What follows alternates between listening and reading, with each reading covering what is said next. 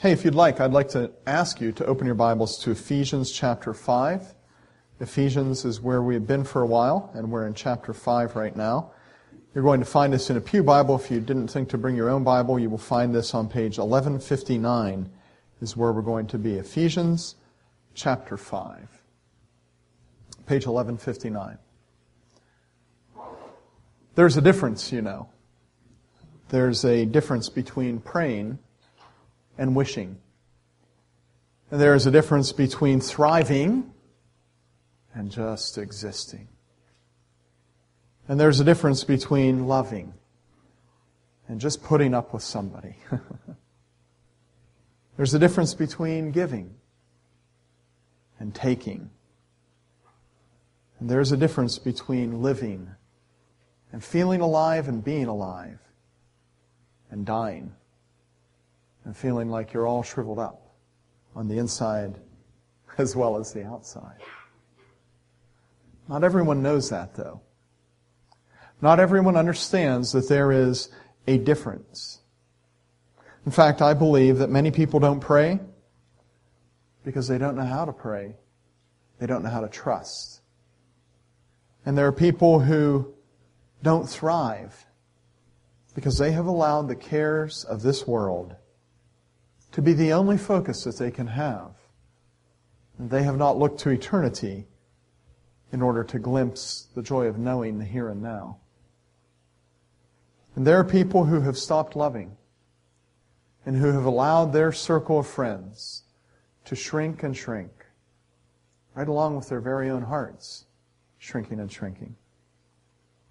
And there are people who live to take and to get and to consume rather than to find any joy in giving and surrendering and opening their hands. And these are people who, in the midst of living, while their lungs are still breathing and their hearts are still beating, the very inside of their spirit and their soul is dead and dying. There are many people like that. In fact, Jesus says, broad is the way that is populated with people like that and narrow is the way to life. There's a difference. There's more than just wishing. There's more than just sending your thoughts. There's more than just existing. There's more than just slogging along. There's more than moving through life consuming and grabbing all you can get for your selfish little heart. And there is more than just waiting until one day you die. The difference is spoken of in our text. It is a difference that the Apostle Paul has been unfolding since chapter 1 through chapter 2, 3, 4, and now in 5. It is a difference that belongs to those who have honestly chosen to encounter Jesus Christ on a personal level and have asked Him to bring into their life a life changing encounter, a life changing experience. I want to just show that difference to you this morning and kind of celebrate it with you. And I'd like you to follow along as I read, starting in verse 8 of Ephesians 5. He says, For once you were darkness, but now you are light in the Lord. Live as children of light. For the fruit of light consists in all goodness, righteousness, and truth. And find out what pleases the Lord. Have nothing to do with the fruitless deeds of darkness. Rather expose them. For it is shameful even to mention what the disobedience do, the disobedient do in secret. But everything exposed by the light becomes visible. For it is the light that makes everything visible. That is why it is said, Wake up, O sleeper, rise from the dead, and Christ will shine on you. There's a difference. What is that difference? The difference is knowing Jesus. And knowing Jesus is really the difference between being blind and seeing. Every now and then you'll read a book or you'll see a movie, and somewhere along the way in the course of the plot, something will occur that changes everything. I remember one time I first noticed this. It was when Tom Cruise and Dustin Hoffman were starring in that movie Rain Man. I don't know if you remember the movie Rain Man. It had good things in it, it had bad things in it. But it had a pivotal, pivotal moment in it when you discovered who Rain Man really was. And as I'm sitting there watching it, I wanted to press pause and say, whoa, I need a minute to digest what just happened. I can remember I was sitting with a group of Christians and we were talking about that. And a number of them noted, they, they said, I felt like that was a holy moment in the movie, in theater. Because it was a moment that changed everything about how I was seeing that movie. That's illustrated other places in, in art. You can see it in that kind of aha moment in a movie called The Miracle Worker. It's an old black and white film, and in the movie, when, when the woman who plays Anne Sullivan finally gets through to the blind, deaf, and dumb girl, that the pattern she has been making as she's been holding this little girl's hands, that this means water. And she keeps repeating it over and over and letting a girl who, who can't see the water, can't hear the water, can't talk about the water, letting her touch it. And she does the pattern again and touch it and do it again and do it again. All of a sudden, Helen Keller realizes, whoa! Ah, that means water. And I can communicate with another human being and they with me. And when you're watching that movie, that aha moment is life changing. And it's like, wow, this changes everything. I was blind before. And although Helen Keller still couldn't see with her eyes, a door opened of light that she could understand in a way she never could previous to that. It is like that with Christian faith. It is like that with understanding when you come to that moment that you understand this is not a religion, and when you understand this isn't a thing I do because grandma and grandpa did it and my parents did it, when you come to the point where you recognize that he hung on the cross for you personally, and you understand that, that you can't earn God's, God's love, that he did it all, you have that aha moment. And it can be a bit overwhelming. And it should be life changing. There's a difference. And his passage says, you're moved from darkness to light. By the way, this passage doesn't just say you were in the dark. Take a look at verse 8 for a minute and see what it says about us before we encountered Jesus. It says, For you were once darkness. so you were darkness. But now you are light in the Lord. And that tells me that at the very least, before you opened your heart to Jesus, your vision was intensely dim. You know, my wife loves to tease me about my inability to perceive art. You know, there are some people, they can't smell things. I can't smell. My, ever since this happened, I had a bad cold. I've never been able to smell. And there are some people that are tone deaf, you know, and they can't tell if you're on pitch or not. And my wife loves to tease me and she'll say to me, your art sensor is broken. You just don't get art, Steve. And to a large extent, she's right. I can remember when we first moved from Georgia to Bradford, Pennsylvania, we would go to Buffalo, New York, and we would go into the Walden Galleria Mall. Anybody ever been there? Let's see. Okay, some of you.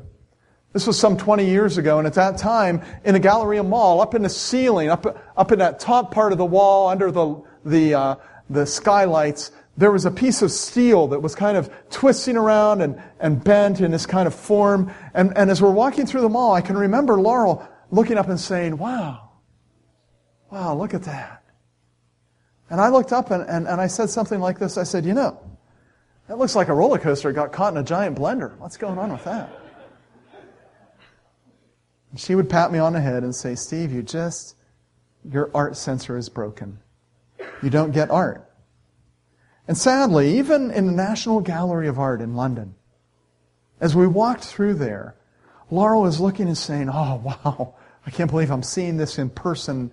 Whoa, look at this. And I got to tell you, the Brits know how to do it. They put the lights on that art, so even I could appreciate Rembrandt, you know? Wow, that's pretty neat.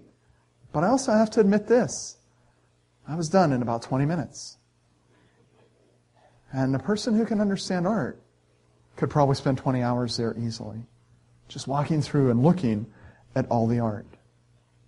Now, I want you to understand in the Walden Galleria Mall, the problem might be with the art. There could be a problem that that's just not art, okay? But uh, in the gallery in London, the problem is with me. That that is beautiful art, and I wasn't able to understand that or perceive it. And that's the way it is with us before we know Christ. Before we've surrendered to Christ. Before we know Him personally. We may know about Him. We may have grown up knowing about Him. But until you come to the point in your heart where you say, Yes, I need you to die for me, Jesus. I am so sorry. I want to follow after you. Then that part of you that can perceive spiritual realities is still broken. It's still not functioning well. And you're blind to many things. We were blind to the love that God had for us. Yeah, Jesus died on the cross. I've heard that lots of times. We were blind to the significance of that sacrifice. And when we watched the movie, The Passion of the Christ, we're like, whoa, boy, they got some special effects there. And we were blind to the beauty of having a relationship with God where He walks with us and talks with us, because that just seems odd to someone who's never surrendered to Christ. We were blind to the joy that's experienced in a loving Christian family. And catch this, we were also blind to the importance of living a life that pleased God. And I'm going to go back and talk about that a little bit more later in the sermon. But the idea of, is your life pleasing to God? what does God care how I live? And just like Steve couldn't perceive art, so unless you surrender your heart to Jesus, you just don't get those kinds of things. They seem neat. Maybe you're impressed by them. Maybe you you respect them, like, wow, that's pretty cool that that's, you got that in your life. But personally, I don't get it. I don't get it. But when you open your heart to Jesus, God opened your eyes. It's kind of like that gospel song, I saw the light, you know? It's like all of a sudden it kind of made sense to you and you're like, wow, there's such a difference. This is so much different now that I've surrendered to Jesus. It's the difference between being blind and seeing knowing Jesus is. Knowing Jesus is the difference actually between being sterile and being fruitful. That's a huge difference, if you ask me. When I was a kid, we had a rabbit dog. It was the best rabbit dog in the world. In fact, Josh and Jess Thachik so admire the rabbit dog I had when I was a little kid that they named their second son after that rabbit dog. Yeah. Tuck. You got something to say there, Mr. Thachik? That's right. Thanks, buddy. Tuck was this rabbit dog we had. And let me just tell you, I've told some of you this before.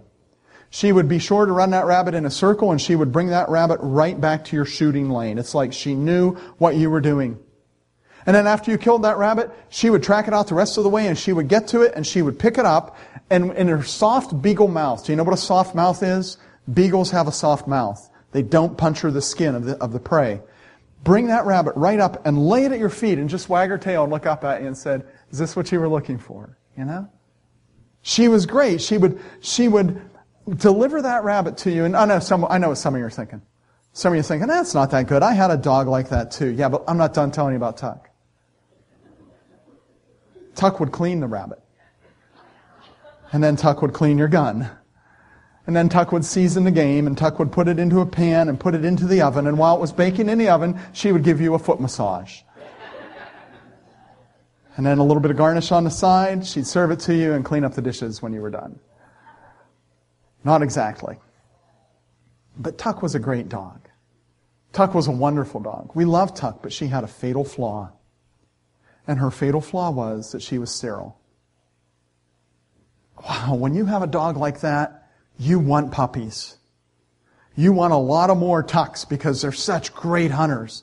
And we wanted one really bad. And we brought in every beagle from Clarion all the way to Clearfield. And man, we could not get that dog to conceive. Fruitless. sterile. I think maybe Tuck left reproduction up to the rabbits. What do you think?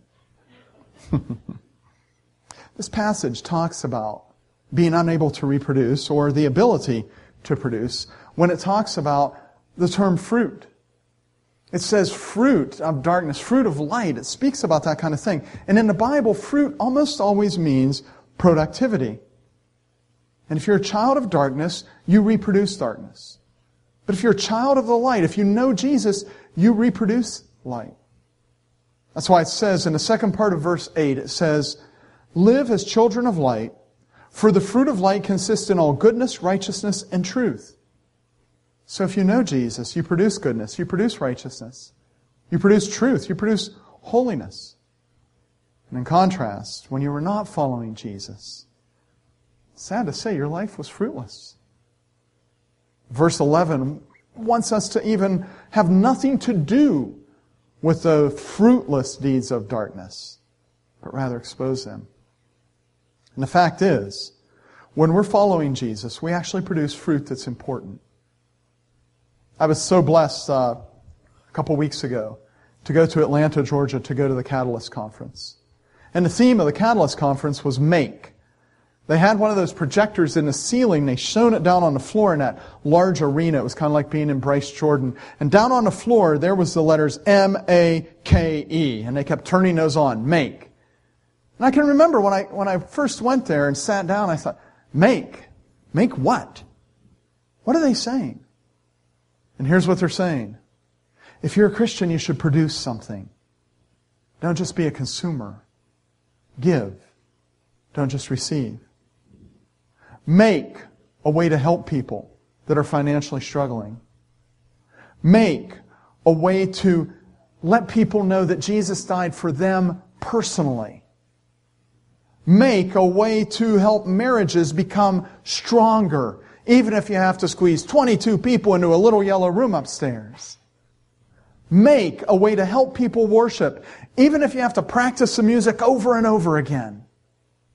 Make a way to help people understand the importance of prayer. Make a way to explain repentance, that it doesn't just mean being sorry, it means being sorry and turning away. Make a way to show people that Jesus loves them. Make a way to teach the Bible so it's relevant. Produce fruit. Stop being a consumer. Start being a farmer. Make. Verse 9 says, The fruit of the light consists in all goodness, righteousness, and truth. That's missional.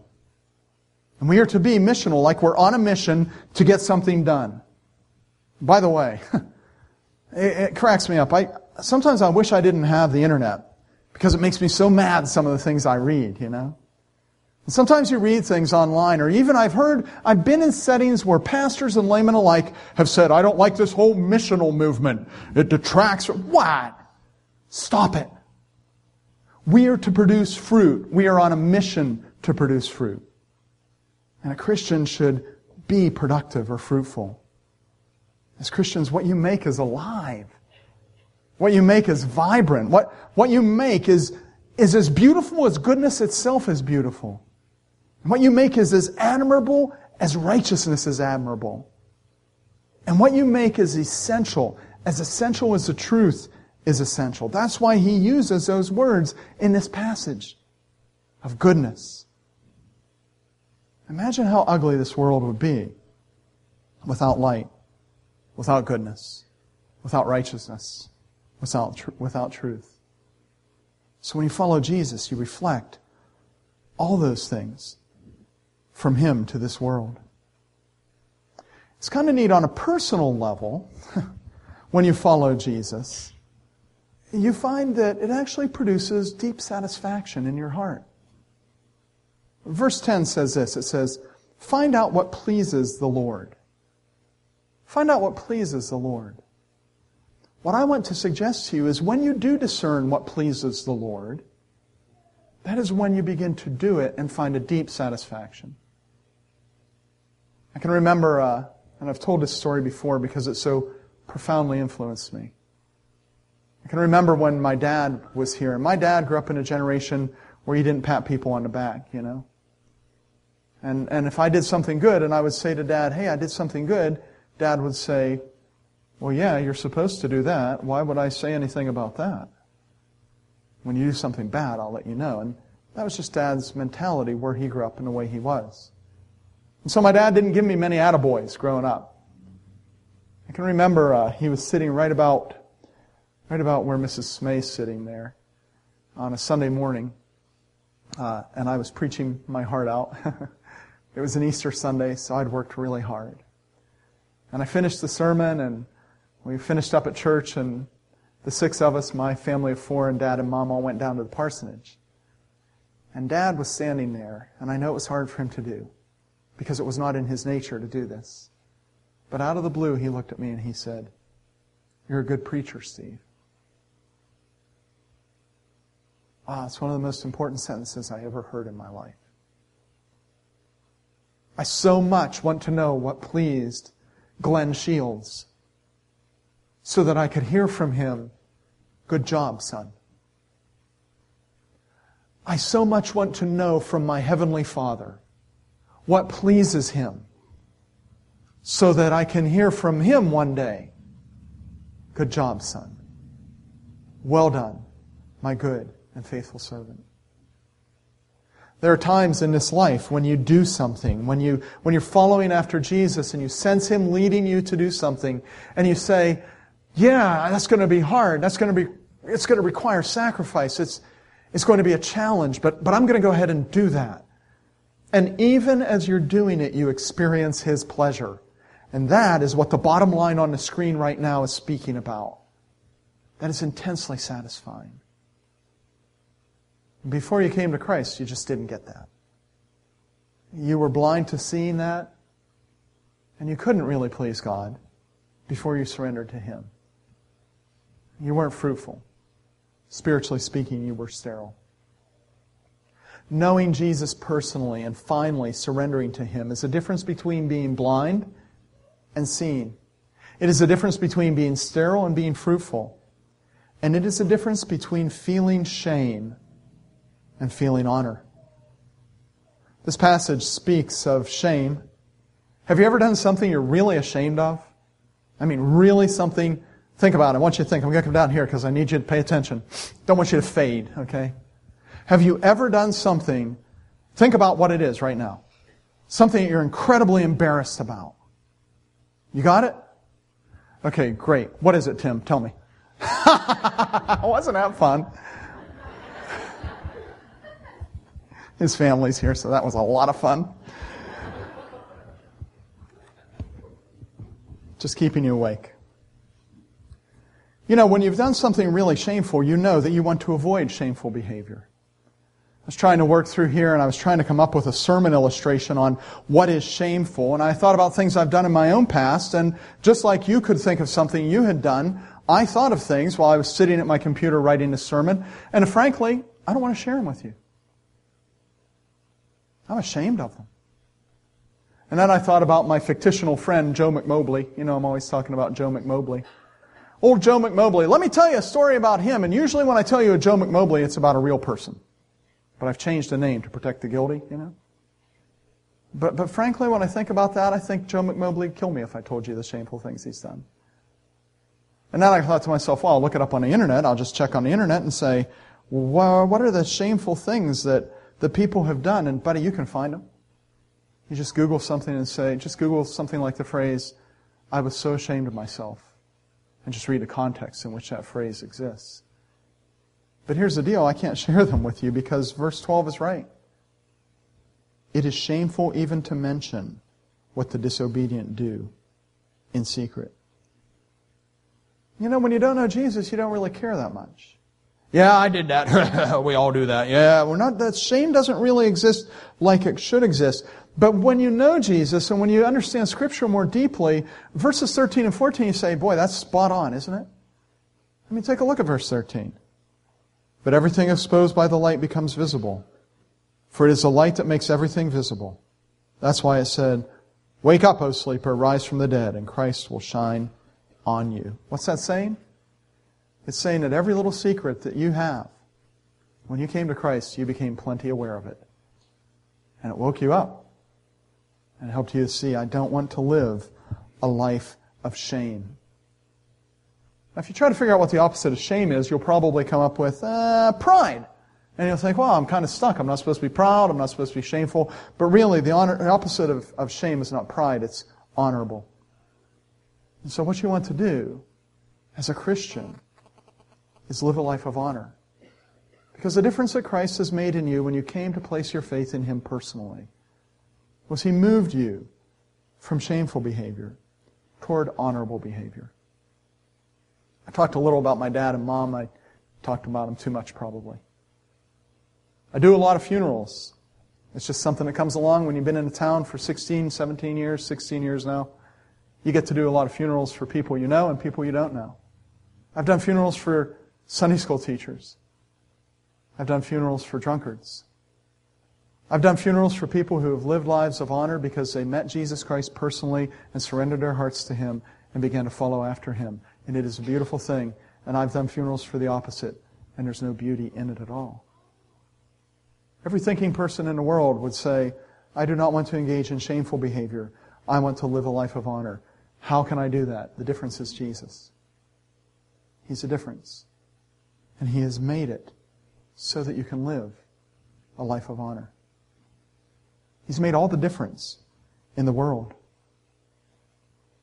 You know, something that's really sad for our generation, for today's generations, is that we have trouble seeing the difference. We have trouble seeing that there really is a difference between people who know God and people who claim to know God or just don't care to know God. We have trouble seeing the difference because sometimes people who don't know God can be really good, and sometimes they can be better than those people that claim to know God, you know? Another reason we have trouble seeing the difference is we've been exposed to so much hypocrisy. We've watched in the media and we've seen ministry after ministry after ministry after ministry fail. And there's something in my heart that goes, there's no difference. And we read the statistics about marriage and we hear somebody report, you know, there's really no difference in the divorce rates between people who go to church and people who don't go to church. And we say, there's no difference. And we bump into people personally and we see them and, and we see how they, they sit in the pew and sing the songs on Sunday morning and then on Monday, Tuesday, Wednesday, Thursday, Friday, Saturday, there's no difference. I want to affirm to you with all my heart that there is a difference. There is a difference between praying and wishing. There is a difference between thriving and existing. There is a difference between honestly loving deeply and just bearing with someone. And there is a difference between giving and opening your heart and opening your hand and just saying to God and anyone else that He puts on your heart, here it is, God. And uh, taking and selfishly filling your own desires. There's a difference between living and dying.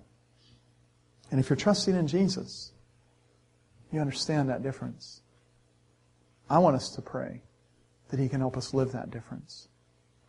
And that difference would be real to us and real to the people around us. We're going to pray that in a minute, but first, I just want to talk like a Dutch uncle. I don't even know what that means, but I'm good at doing it. Yeah, I'm guessing there are some of you here that are like, I see the difference you're talking about, but I don't know personally the difference you're talking about. And the way to encounter that difference, the way to experience that difference, is to really get honest with Jesus. And really say, you know, I, I recognize I kind of been running. Or I recognize I just been playing, playing house, playing church. Or recognize I really haven't I really haven't surrendered to you, Jesus. That my Christian faith is just something that I kind of wear around like my membership in a sportsman's club. And I want to send to you the opportunity to make that right so that Christ can make a difference. If you want to make that right, you do it just by talking to God. I don't even have to tell some of you. You know this. You do it just by talking to God. You say, God, I realize that, that I have not surrendered to you. Maybe I did it when I was 12 years old. Maybe I did it when I was four. Maybe I did it when I was 40, but I can tell you right now, I am not surrendered to you at all. And I don't know, I don't know what that meant back then. And frankly, I don't want to get into a theological debate about that with you, God. You get in a debate with God, you're going to lose, by the way. But here's what I want to do, though. I just, I want the difference. And here's key. Listen. I believe that Jesus died for my sins on the cross. I trust that that paid for it. I'm going to live a life that reflects that I'm thankful for it. And that's faith and repentance. So if that's you, first I want to pray with you. So I'd like all of us to bow our hearts and close our eyes and pray together. God, there might be some people here that have heard about the difference. Maybe they've gotten a taste of the difference, but they know right now there's no difference in their life. And I pray that by your Holy Spirit you would work in their hearts and that they would speak words like this to you. God, I recognize that I am not following after Jesus. I recognize that I have not taken seriously, I am not taking seriously the extent of my own sin and the greatness of His sacrifice on my behalf. And so I'm asking you, God, please forgive me. I turn away from my sin. I place my trust in Jesus. I believe, Jesus, that when you died on the cross, you died for me so that I could be forgiven. Help me live a life that reflects a genuine appreciation of that. Come into my heart. Make the difference in Christ's name. Amen. Now let me tell you something. If you prayed that prayer this afternoon, that's right, it's, five, it's six after. If you prayed that prayer this afternoon, Jesus made a difference. But there is an enemy who will want to tell you that nothing has changed. And let me tell you, you are still human, so you will still stumble. You'll still mess up along the way. Don't allow that to convince you that no difference has been made. If you just open your heart to Jesus, He is making a difference. And He will change you from a person who wishes to a person who prays, from a person who exists to a person who thrives, from a person who just puts up with people to someone who actually is learning to love, from a person who is all about consuming and taking and getting to a person who is all about producing and giving, from a person who's been dying to a person who's finally started living. Do not allow the enemy to play head games with you and tell you there's no difference. There is a difference. Jesus says, Whoever comes to me, I will in no wise cast out. And second, I want to pray for all of us, you included, who might have just prayed. And I want to pray that all of us could live this difference day to day. And so I want to invite all of you to stand, if you would. Let's stand together. And let's go ahead and pray to that end. Father in heaven, we are thankful. We are thankful that you loved us enough to send Jesus to die for our sins. We understand from the text we just read from the Bible this morning that this does not just mean we have a fire insurance policy so we don't go to hell. We understand that we are now not, not even just children of light, we're light. Help us live as light. Help us be the light of the world. Show us places that we are ineffective. Show us places that we're sinful. And help us instead to become effective and to become saintly. Help us to see what pleases you, Father in heaven, because we so long to hear those words, Well done, my good and faithful servant. Make it so, for this is a prayer of our heart. In Christ's name.